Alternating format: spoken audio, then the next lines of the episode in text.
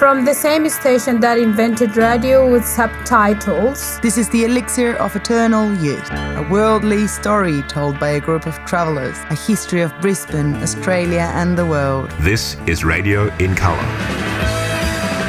A special documentary series to celebrate four decades of Brisbane's four, four, four triple triple triple Z.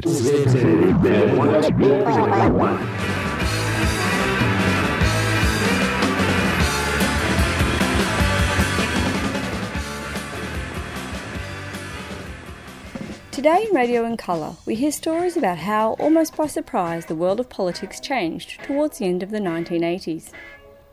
For a long time, it felt as though decades of repression and conservatism wouldn't budge, in Queensland or in Eastern Europe, but come the late 1980s, the prospects for change were dramatically improved. 1987 was the beginning of the National Party's long awaited end. Queensland was about to change, as was the whole of the Western world, from Brisbane to East Berlin via Poland, we are travelling east in our episode today. We'll finish on the massacre of Tiananmen Square in Beijing and the Australian government's snap decision to offer asylum to 16,000 international students who may not have felt safe returning home.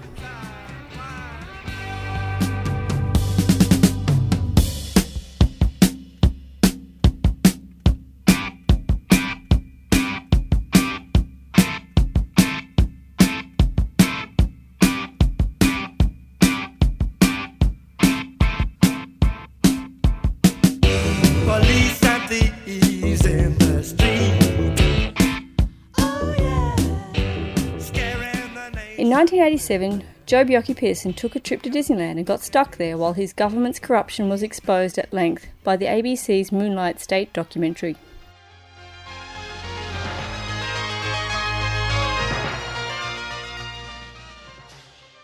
Tonight's program may give some clue as to why certain people in the Sunshine State, particularly in its police force, could be reluctant to have outside investigators probing their patch. There is a cooperative of ownership, of management of the unlicensed nightclubs, the massage parlours, the escort agencies, and the illegal casinos. There's a strong case to show that instead of prosecuting these people, the police prefer to protect them.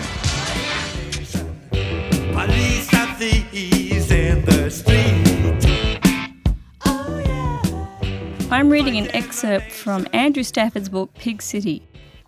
With Bjelke-Petersen interstate drumming up support for his doomed Canberra campaign, Bill Gunn was the acting premier.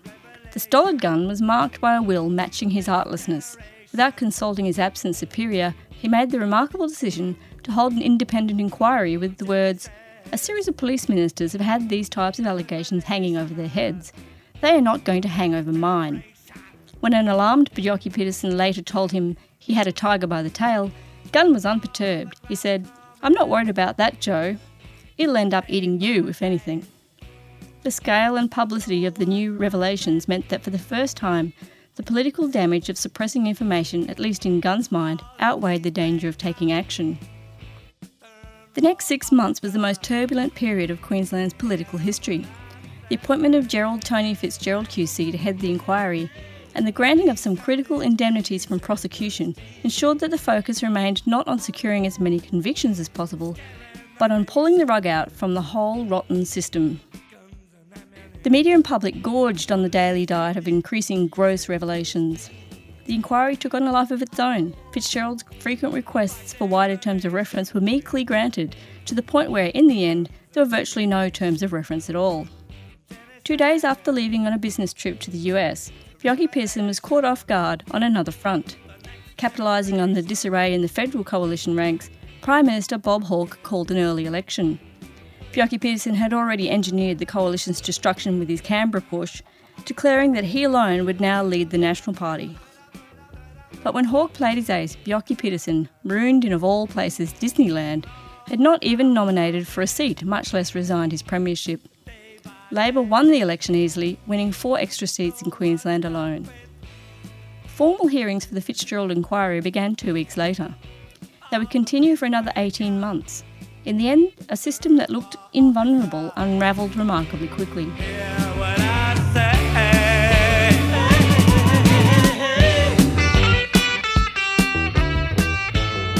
What was it like to live in the 1980s? Queensland in the 1980s was hot, boring, and reeked of political corruption for the young people that lived in it.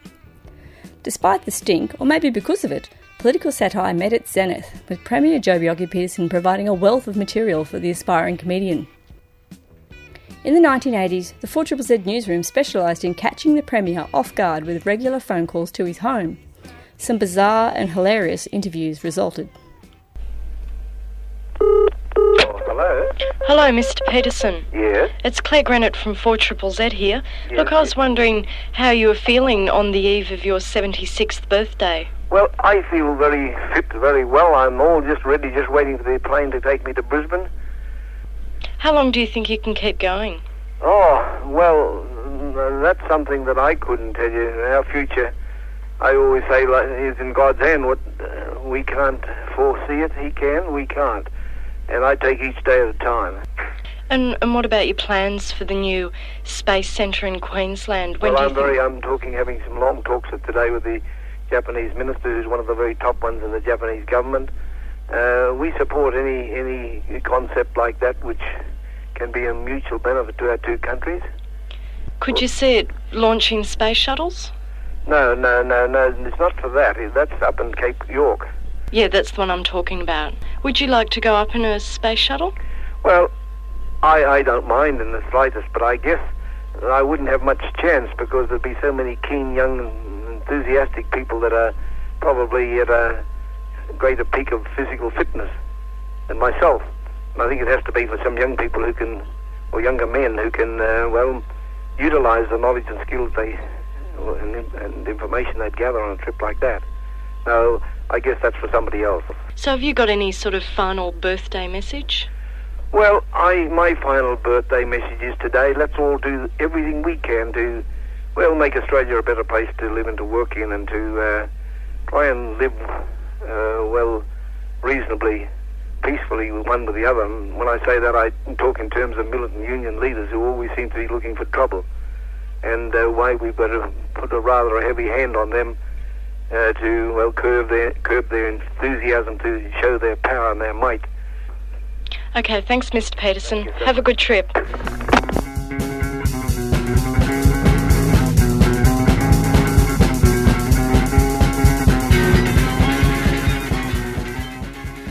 I now declare World Expo 88 well and truly open.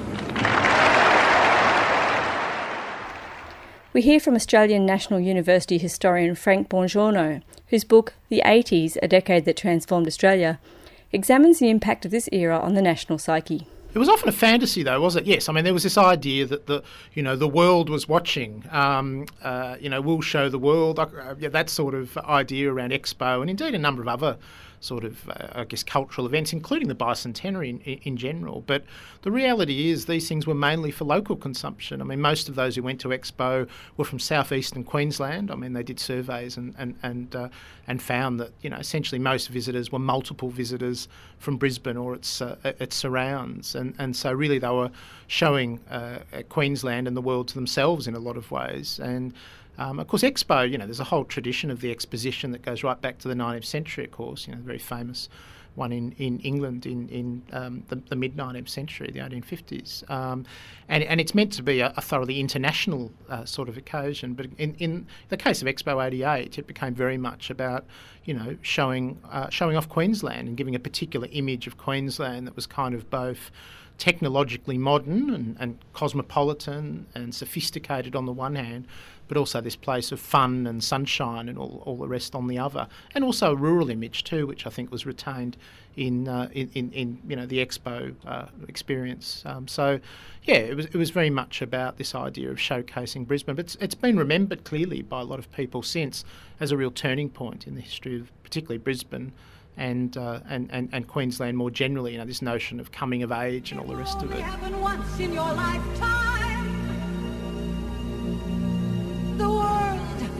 Nations, achievements, sensations. It's gonna be great and I just can't wait. It's gonna be great and I just can't wait. Well, Expo, very ironically, of course, was, was happening at the very same time as the Fitzgerald Commission inquiry was going on. So they're ha- happening side by side, and so you had these, I guess, these two images of Brisbane, you know, that were kind of there for consumption every day, really, uh, during 1988. Um, so that too, I think, is important. I mean, the fall of Bjelke Petersen, which which happens at the end of 1987, is obviously a, an important moment, I guess, in the ways in which Queensland and Queenslanders um, see themselves, and that I think one of the effects of both that combination of Expo and the end of National Party rule was. I think less of a sense of Queensland as being different. I think you know I, I make the point that th- that Queenslanders became more like other Australians in a whole range of ways, and I think that's true. If you walk around Brisbane today, it's a very different kind of place to the city I saw for the first time actually in 1988. It looks more like other Australian cities, uh, and and it has a feel. And indeed, the the politics of Queensland, while still distinctive, are also I think more like the politics of other places than they were back then in retrospect, you can see the way in which an old order was crumbling in the 1980s. Because, yes, on the one hand, you had a National Party government. Indeed, it was a purely National Party government for much of that period. They they uh, were able to govern without the support of even the Liberal Party from, from 1983 onwards. And that was obviously a party whose power rested on the country and indeed on a, an electoral system that advantaged uh, rural voters. Um, its economic uh, bases were coal. I mean, it's not very well known. Coal was Australia's major export during that period, and Queensland was, was central to the coal industry. And BHP's uh, Queensland coal operations, which had been Utah, were, were you know really central to the power, the continuing power of, of National Party government in Queensland. And so you had all that on the one hand, and yet you also had operating alongside it this increasingly glitzy, sexy, corrupt world based on tourism, based on a whole range of illegal industries, also happening at the same time. And there was a sense in which something had to give. I mean, how, how could you have this highly moral Lutheran premier presiding over, on the one hand, you know, this kind of homely image of Queensland, you know, the old-fashioned virtues and all the rest of it, and on the other, this this um, you know rather, I guess, combination of glamour and corruption that underpinned the new Queensland. Uh, Jupiter's Casino, of course, opens in the mid '80s. You know, it, it too was you know really a, a monument, I suppose, to the kind of the new vision of Queensland that was opening up, and ironically being promoted by the National Party. Another aspect of all this, of course, was you know the, the, the growing uh, prominence of Japanese investment in, in this period. So most evident um, at Surfers Paradise and the Gold Coast more generally, but also increasingly up north in places like Cairns. And and uh, you know that too was in some ways an odd development for a state that prided itself on its conservatism and which people had long memories of the Second World War. So there was a, whole lot of almost contradictory things happening in Queensland in, in the 80s. And you can, in retrospect, see the way in which this was gradually, I guess, destabilising what had been a quite conservative and stable order. Well, in some ways, extending right back even before Bjelke Petersen was there.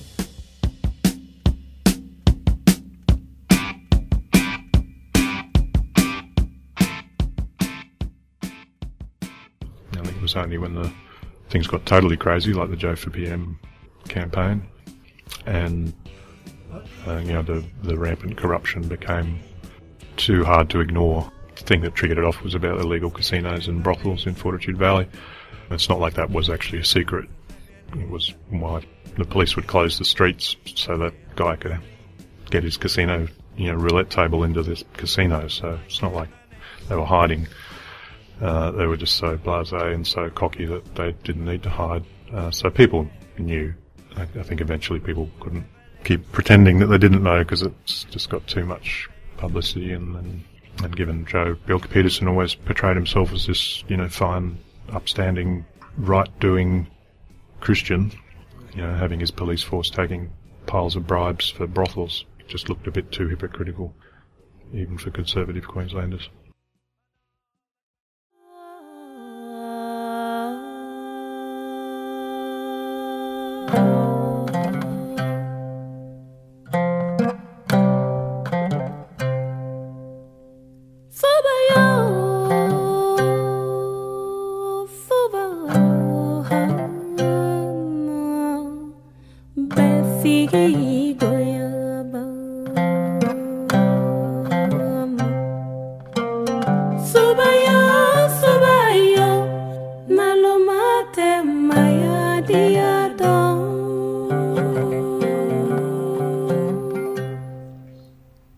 Brisbane really sucked for a lot of young people in the 1980s.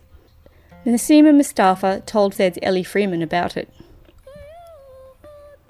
My name is Nasima Mustafa. I was born in South Africa, in Johannesburg, and I migrated with my parents when I was a young child. I was seven years old back in the 70s. I've done all my primary, high, and tertiary education in Australia, and we've always lived in Brisbane. You mentioned in your bio that when you came to Australia in the 80s, you sometimes wish you'd stayed in South Africa despite leaving during apartheid. And I wanted to know what was Brisbane like when you first came here? When I was growing up, I remember the only other ethnic group other than you know white Australians were um, Vietnamese, and that was just soon after the Vietnam War. And the Vietnamese were coming through on boats. There was a lot of fear about some Asian invasion talk would always be going on in the media. It was very difficult growing up as a person of color in the 80s, and even more difficult growing up as a Muslim, simply because there was very little understanding of cultural diversity. I went to Ascot State Primary School for primary, and I went to St. Margaret's Anglican School for high. In both schools, you could probably count on one hand how many people of color there were in both of those schools. I especially was subjected to a lot of bullying, in primary school, I would often be called an Aborigine, but the derogatory way of calling an Aborigine. My high school, too, I felt very isolated simply because uh, the peers would be doing things like having slumber parties and going to discos and have boyfriends. And because I was Muslim, I wasn't allowed any of those things. Or if you went on an excursion and they would dress up in shorts and I had to wear my long skirts and fully covered, all that sort of thing. So it was extremely difficult. And I remember at times when I refused to speak my mother tongue and would try my best to sort of really, really fit in with the rest of the, the group so that I would be accepted and that I would have friends. I remember going through high school with having one close friend, and not because she particularly understood my culture or anything, but she was just friendly with me. I found that the social isolation was the biggest factor for me. I used to get very, very depressed, hated schooling, and swore to myself um, that I would never ever raise my children in Australia. I remember telling my parents at one stage, "Why did you move to Australia?" And they said, "For a better future for for you kids." And I said, "What do you mean by that?" Because there's no better future here for us, at least in South Africa. I knew where I belonged. I belonged in an Indian community. I um, I was accepted and I was embraced. Over here, I just didn't feel like I belonged anywhere. The most difficult thing that I encountered growing up here is having to um, really try and be Australian when you're at school, so that you'd be accepted by your friends and that you'd fit in somewhat. Um, and then as soon as you come home and your door's shut, you have to be a totally different person because your values are different, your religion's different, your food's different, everything about you is different, your language and everything. So for a child growing up, I found that incredibly difficult because as it is, you struggle with identity when you're going through adolescence, and this just made it that much worse. And I used to say to my parents, I wish you would just go back to South Africa. So you would have been in Brisbane during the 80s, during um, the infamous uh, Joh Bjelke Petersen Oh, yes. government, which um, I've been personally reading a lot about lately. So that was a pretty oppressive time for pretty much everyone. But I guess I've only read the, I suppose, mainstream account of that. What what was it like for you growing up in that time where, like, a lot of people were scared? Well, as a child, I can't say that I had any awareness whatsoever of politics or what he was like as a leader or anything like that. But I can definitely say that um, there was very little tolerance, acceptance, or even awareness of other cultures and uh, religions or races. I just felt that it was a very racist government. You know, everything about living in Australia was was racist and was targeted at people who were a minority. So that's probably all I can say as far as policy is concerned. How have you seen cultural understanding in Brisbane change over time? My children are at Warrigal Road State School. I have a nine-year-old and I have a little one who's going to be starting school day next year, who currently goes to the Montessori Garden in Underwood. And I find that um, I'll talk about the little one's environment first of all. It's incredibly diverse. The um, demographics of people who attend the Montessori are really a mixture of everyone, and there's such a, a huge embrace of cultural diversity there. And there's a celebration of all the different festivities from Chinese New Year to Hanukkah to Eid and Ramadan, and there's a lot of awareness of Easter, Christmas. So there's this beautiful spirit of harmonizing the children who attend there and, and you know, creating an awareness of each different child's background. My child, my nine year old, is very proud to be Muslim. He's very proud that he's got a brown skin color. He has none of the hang-ups that I had when I was young about wanting to hide away and run away from your identity. He will even take his prayer mat to school and put it out in the playground and pray when he wants to. Sometimes he feels a bit uncomfortable because he gets stared at, but not to say that he feels afraid or bullied. He's not. And I'm very, very grateful that it is different for my children now. How about for yourself as an adult? I would say that myself as a person has come a very long way because I have educated myself more about other cultures. And I must say that having gone to um, an Anglican, predominantly um, white Australian school did a lot for me. It's really opened my mind. It's allowed me to understand the majority belief system and, you know, way of thinking. And I find that just by having that Christian education that I am able to integrate a lot easier and to also build friendships and socialize a lot easier with people outside of my faith. For me as an adult, I really advocate harmonizing and I love cultural diversity. And I like meeting people of different backgrounds, whether it's culturally, religiously, or racially. I think that where I am now, I'm very, very comfortable where I am now. I'm very proud to be an Australian. I'm very proud to be an Australian South African. I'm very proud to be a Muslim. I wear the hijab for that purpose because I would like to represent Islam in mainstream community. And I'm very, very happy when people walk up to me and ask me questions about, you know, why do you wear the veil or is it true that Islam women are oppressed and things like that. I'm very, very happy when they ask me things because I'm very happy to explain.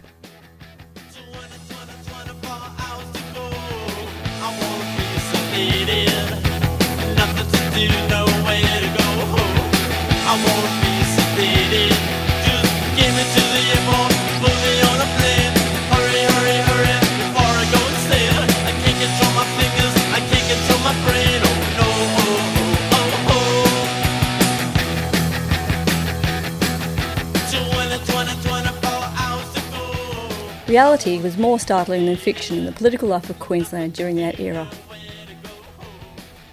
Hello. Mr. Petersen? Yes. Amanda Connor said. Yes. Yes. Mr. Petersen, today is the anniversary of the Hawke government. What do you think of their first year in government? Well, I'm, I'm bitterly disappointed of all the broken promises, you know, at the election. As I said, there was a lot of deceit and deception, obviously, because he promised 500,000 new jobs, lower taxes, lower petrol prices.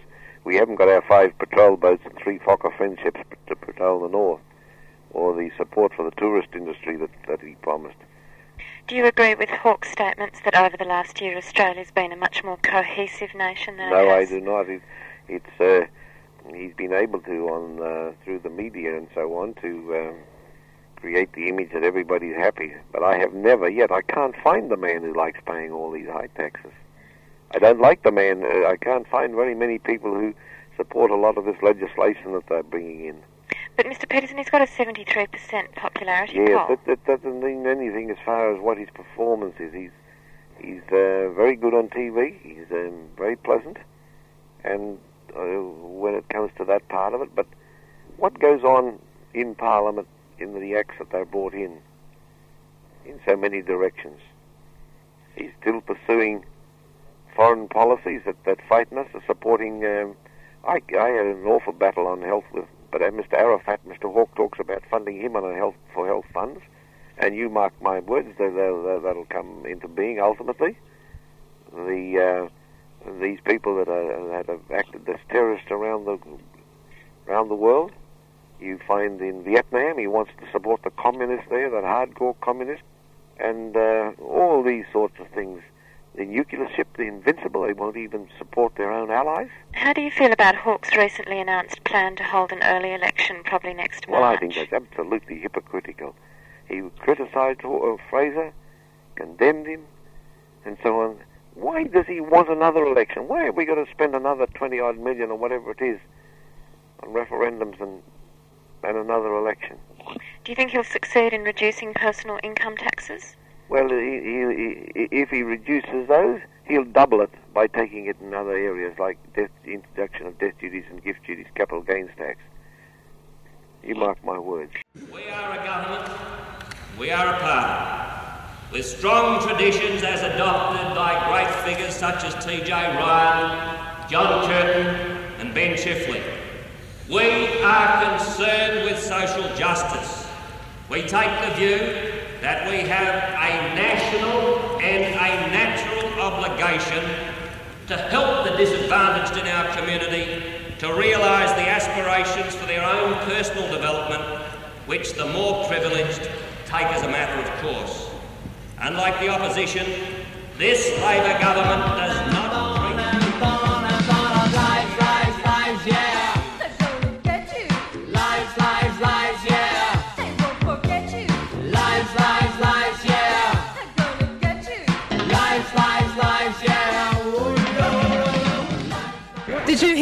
speech? Uh, yes, I did, yeah. What did you think of it? I wasn't impressed. Why not? Well, I just don't think. I think it's the same as what he's he said all along. It's you know it's, it wasn't you know it wasn't anything new at all, and it wasn't anything to try and uh, you know con people what they didn't already know about you know what he's on about. Along the same lines, it's uh, you know Peacock could have got up, Fraser could have got up, any Conservative could have got up and said that you know the same thing, but probably with more uh, right wing along more, more right wing lines. I just think he's basically right wing. No nuclear bases! No nuclear hawks! No nuclear bases! No nuclear hawks! play the boss's game! Howard and Hawke, one and the same. Hawks are cod, buses fraud. Defend the BLF! Hawks are cod, buses fraud. What did, what did you think of the picket outside on your way through? Well, I think the International Socialists are really quite a harmless bunch of ratbags, and, and they voice the ideas of the old-fashioned left, which will never ever be popular in this country. And, and really, I can't understand why the police harass them so much because they're just so harmless and innocuous. And what about the federal government's recent decision to refuse entry visas to two South African officials? Well, again, as I said yesterday, that's absolutely scandalous. He will let in terrorist groups like the IRO, uh, the uh, the PLO, and the I- IRA, and the SWAPO, and uh, he lets them come in to set up headquarters here. Something that staggers me every time I think about it.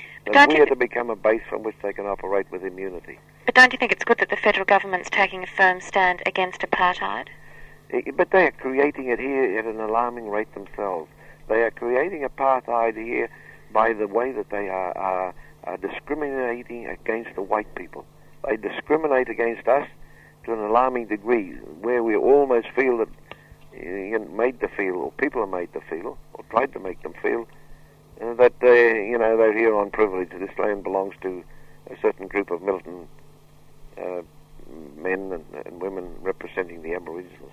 But many critics of the Queensland government say that Queensland has created an apartheid system through its treatment Uh, of well, look, Aboriginal people. And, uh, look, thank you very much for your talk. I I know it's useless talking to you because you don't uh, support me and the thoughts, and I never get what you call a true representation. So I've given you enough now to keep you going today. Okay, thank you so much. Well,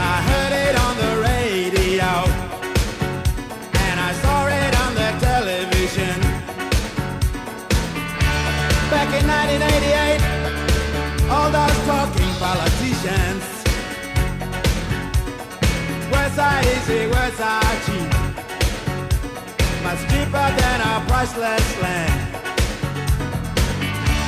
But promises can disappear, just like writing in the sand. Treaty, yeah, treaty now,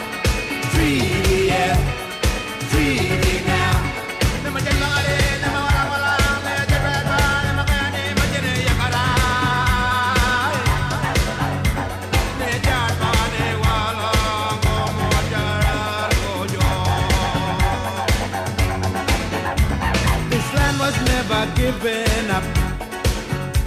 This land was never bought and sold. The planting of the Union Jack never changed our law at all. Now two rivers run their course, separated for so long. I'm dreaming of a brighter day when the waters will be one. Come on, yeah,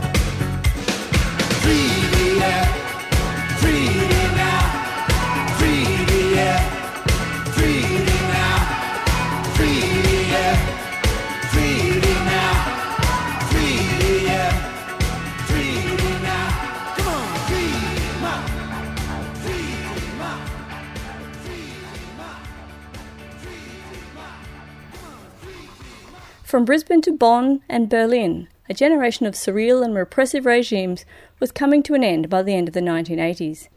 In the next story, we hear the voices of people who have lived in Australia for years now, but grew up in Germany while it was still divided into East and West.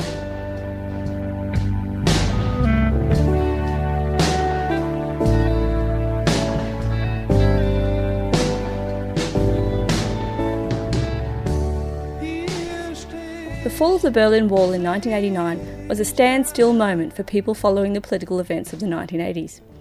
The reunification of the repressive Eastern Berlin with the egalitarian West Berlin became emblematic of the failure of communism in the West.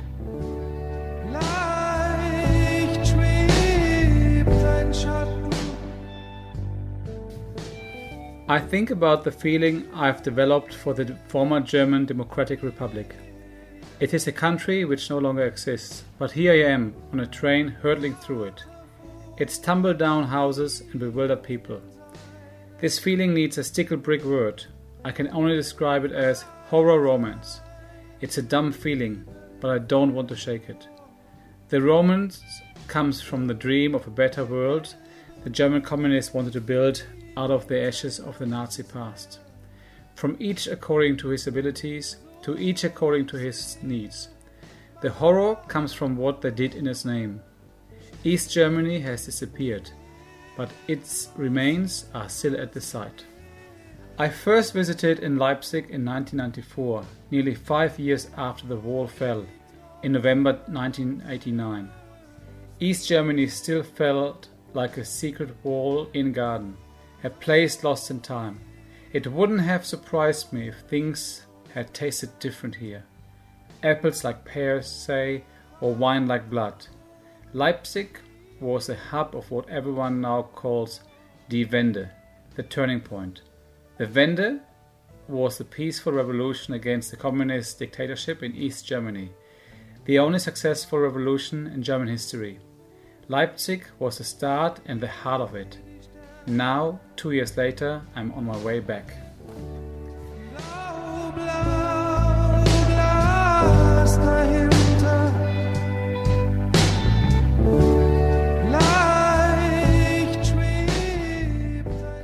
The Stasi was the internal army by which the government kept control. Its job was to know everything about everyone, using any means it chose. It knew who your visitors were, it knew whom you telephoned, and it knew if your wife slept around. It was a bureaucracy metastasized through East German society, overt and covert.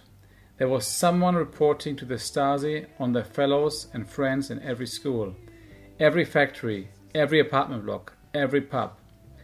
Obsessed with detail, the Stasi entirely failed to predict the end of communism, and with it the end of the country. Between 1989 and 1990, it was turned inside out. Stalinist spy unit one day, museum the next. In its 40 years, the firm generated the equivalent of all records in German history since the Middle Ages. Laid out upright and end to end, the files the Stasi kept on the countrymen and women would form a line 180 kilometers long. My favorites were the pictures of protesters occupying the building on 4 December 1989, squatting in the corridors with a surprise still on their faces, as if half expecting to be asked to leave. As they entered the building, the Stasi guards had asked to see the demonstrators' ID cards. In a strange parody of the control they were, at that very moment, losing. The demonstrators, in shock, obediently pulled the cards from the wallets. Then they seized the building.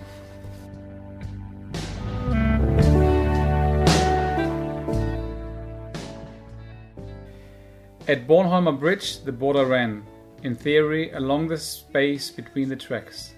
In other places in Berlin, the border, and with it the wall, cut a strange wound through the city. The wall went through houses, along streets, along waterways, and sliced underground train lines to pieces. Here, instead of cutting the train line, the East German built most of the wall's fortifications in front of the train line on the eastern side, letting the eastern trains run through to the furthest wall at the end of the death strip. The Bornholmer Bridge was about 150 meters away.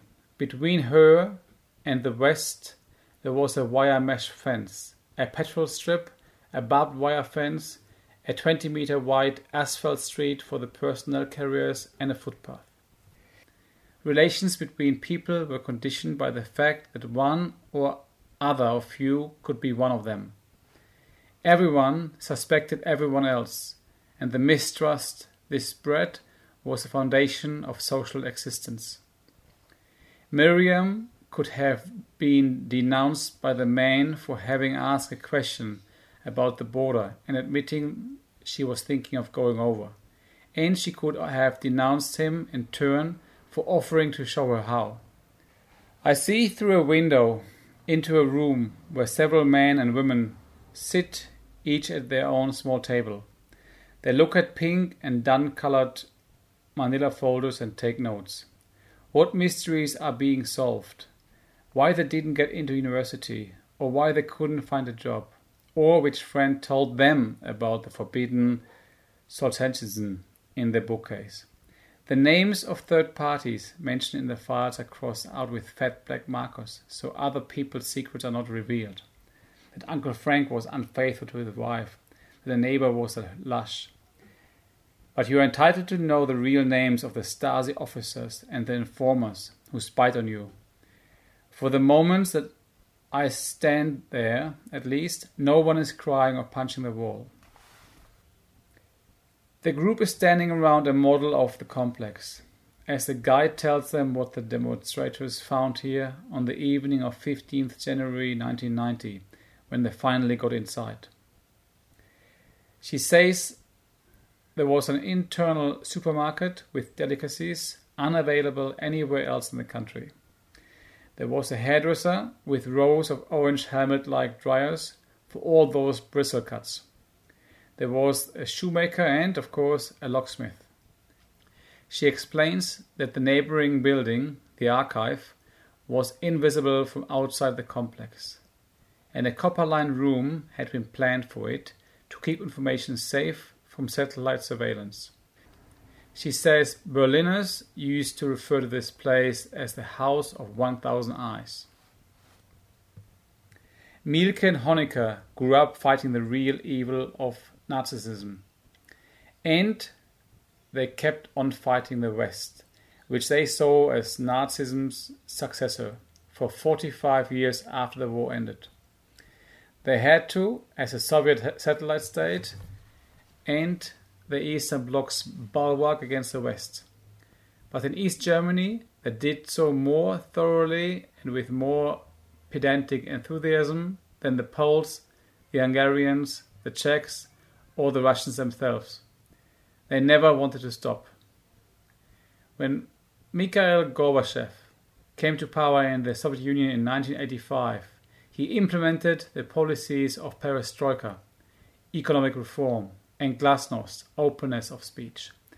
In June 1988, he declared a principle of freedom of choice for governments within the Eastern Bloc and renounced the use of Soviet military force to prop them up.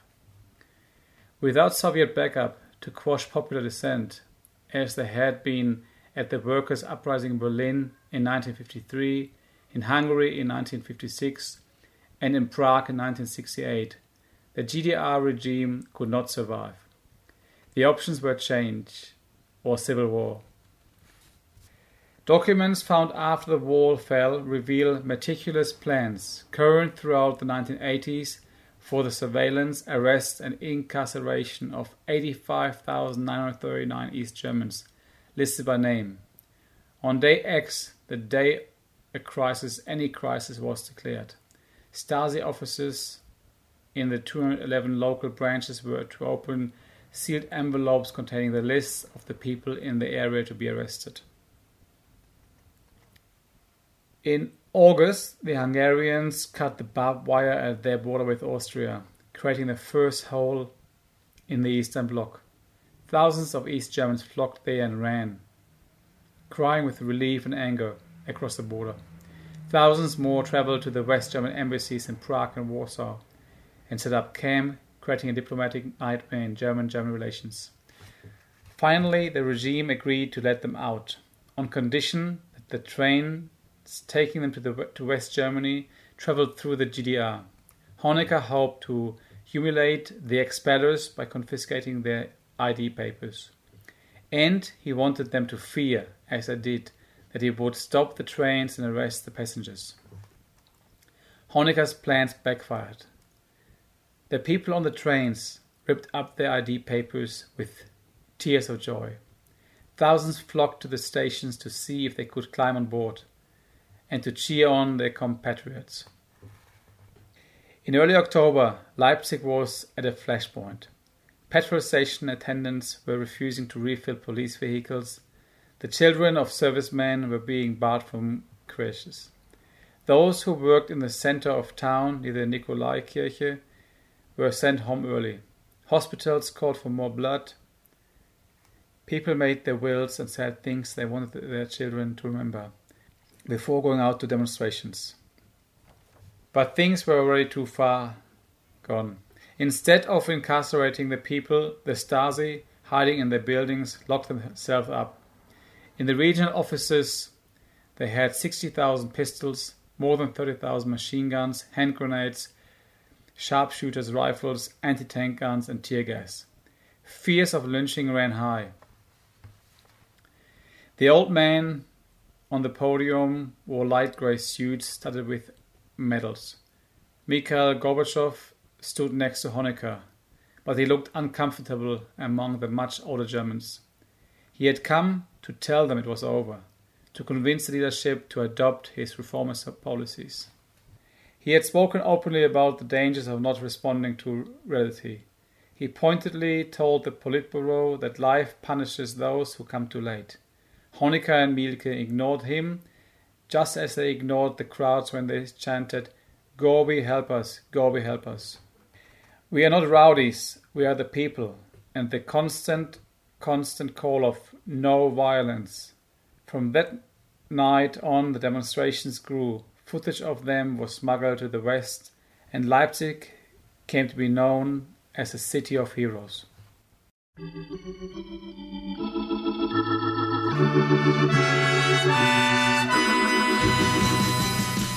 You've been listening to Gunter read from Edward Hollis's book, The Secret Lives of Buildings.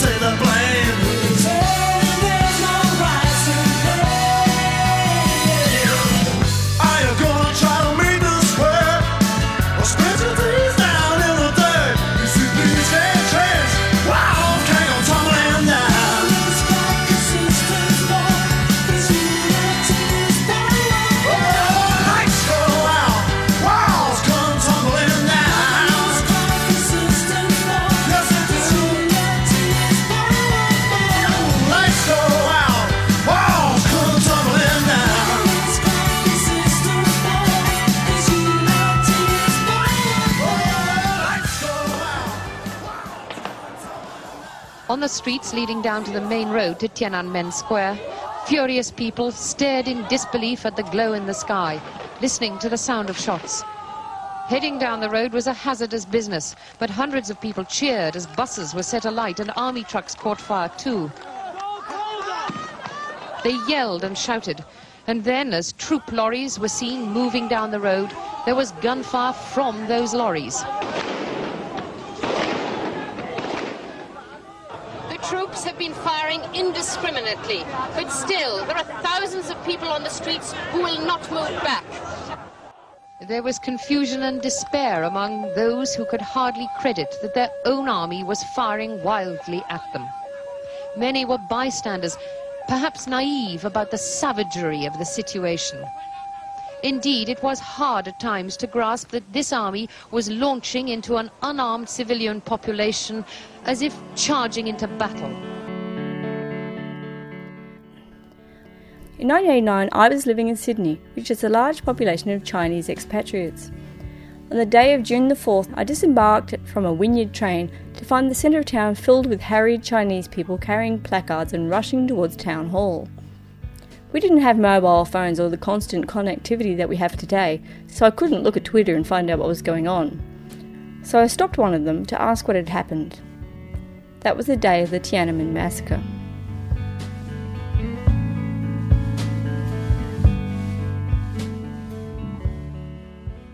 In Australia, the radicalism of the 1970s had revolutionised domestic law and politics in many respects. For many international visitors, Australia offered unprecedented freedom in customs and politics. And in the case of Australian responses to the Tiananmen massacre, it also offered safety and time.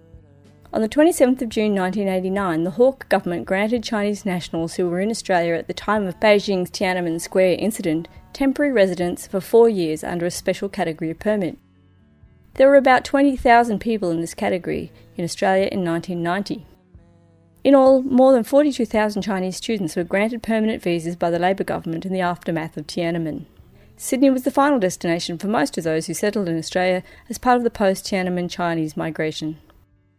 The students subsequently brought in large numbers of family, which amounted to the biggest wave of Chinese migration since the gold rush of the 1850s. So, who were those students? According to the Australian People, a book edited by Dr. James Jupp from the Centre for Immigration and Multicultural Studies at the Australian National University, they were mostly men in their mid 20s to mid 30s with education levels higher than the general Australian population. Despite this, the 1996 census recorded that 46% of settlers from mainland China either did not speak English or did not speak it well, and despite their qualifications, they were underrepresented in professional and semi professional occupations. Bolkus claims the 1993 decision helped reverse the history of discrimination against Asians in our migration program, and that it was part of the Hawke and Keating government's open and inclusive global social and economic agenda. So, why were the students scared of returning to Beijing? If you go by the familiar account, in the short space of 30 years, China ruled by politics has become a China where money is king, and the turning point was the Tiananmen incident of 1989. Stirred by the death that April of the reformed minded Hu Yaobang, college students in Beijing poured out of their campuses to gather in Tiananmen Square, demanding democratic freedoms and denouncing official corruption. Because of the hard line the government took in refusing to engage in a dialogue, by mid May the students began a hunger strike in the square and the locals marched in the streets to support them. Not all Beijing residents were interested in democratic freedoms.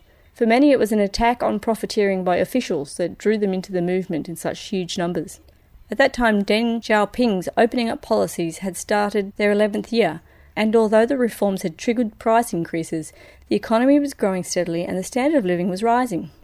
According to Chinese writer Yu Hua, in the spring of 1989, Beijing was an anarchist heaven. The police had suddenly disappeared from the streets, and students and locals took on police duties in their place. A common purpose and shared aspirations put a police free city in perfect order.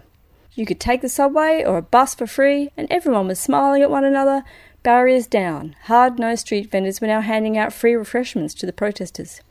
Students who had poured into Beijing from other parts of the country would stand in the square or on a street corner, giving speeches day after day until their throats grew hoarse and they lost their voices. This is Chinese writer Yu Hua talking. For young people like me, the student protests seemed long and protracted like a marathon, but I could not imagine they would end.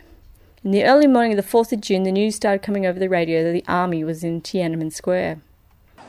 From Tiananmen Square, the sound of gunfire sounded like a battle, but it was one-sided.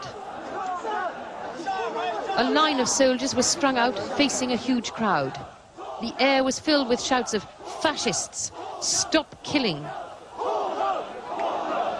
We were in the line facing the troops. They were about 250 yards away. Young people were singing the Internationale to a background of gunfire. In the streets, many came up to us, shaking with anger and disbelief and fear. Many were terrified, saying there would be retribution. There was not one voice on the streets which did not express despair and rage.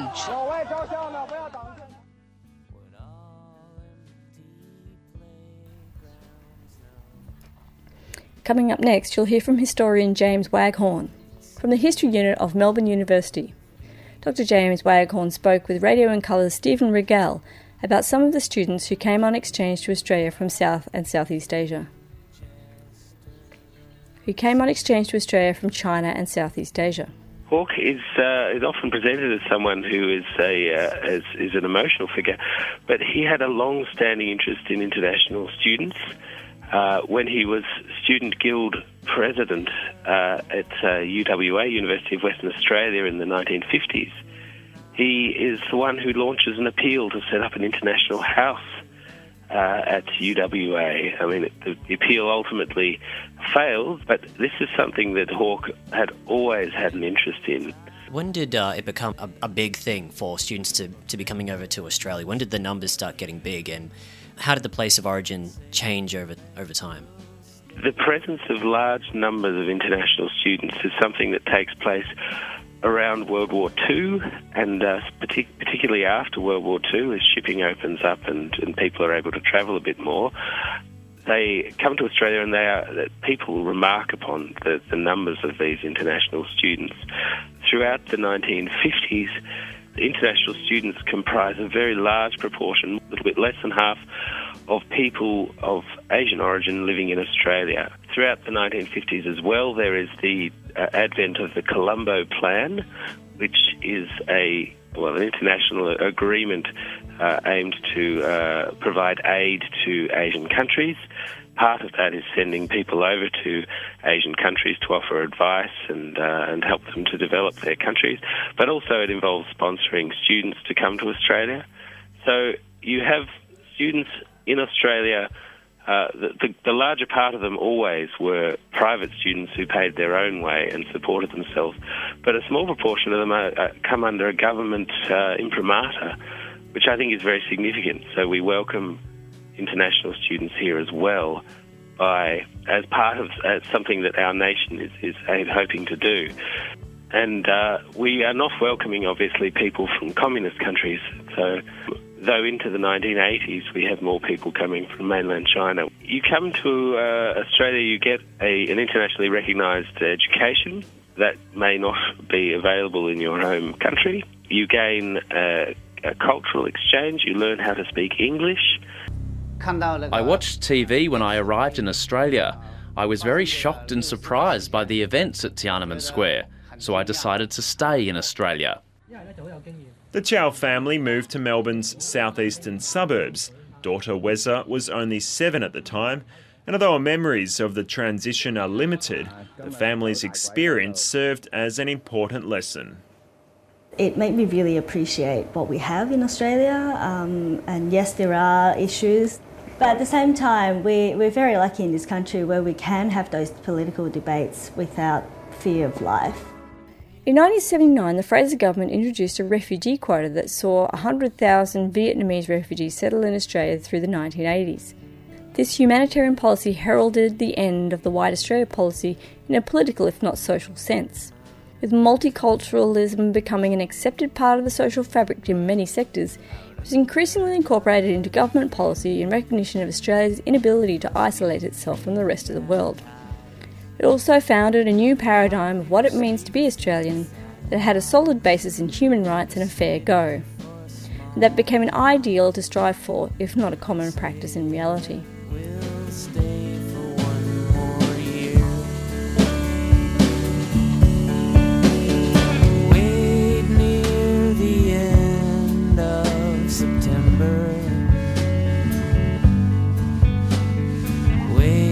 for some stars to show. Try so hard not to remember what all.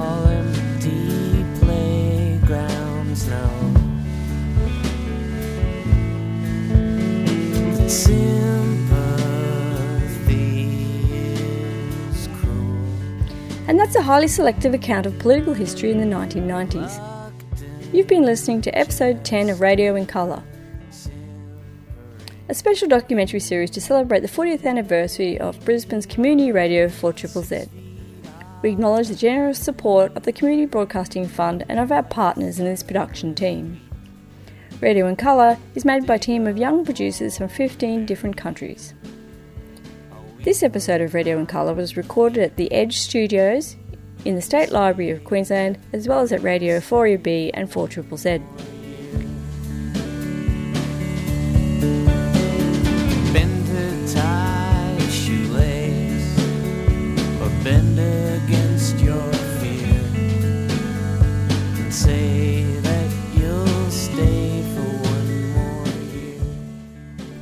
Show was produced by Carolina Kaliaba, Stephen Regal, and Kim Stewart.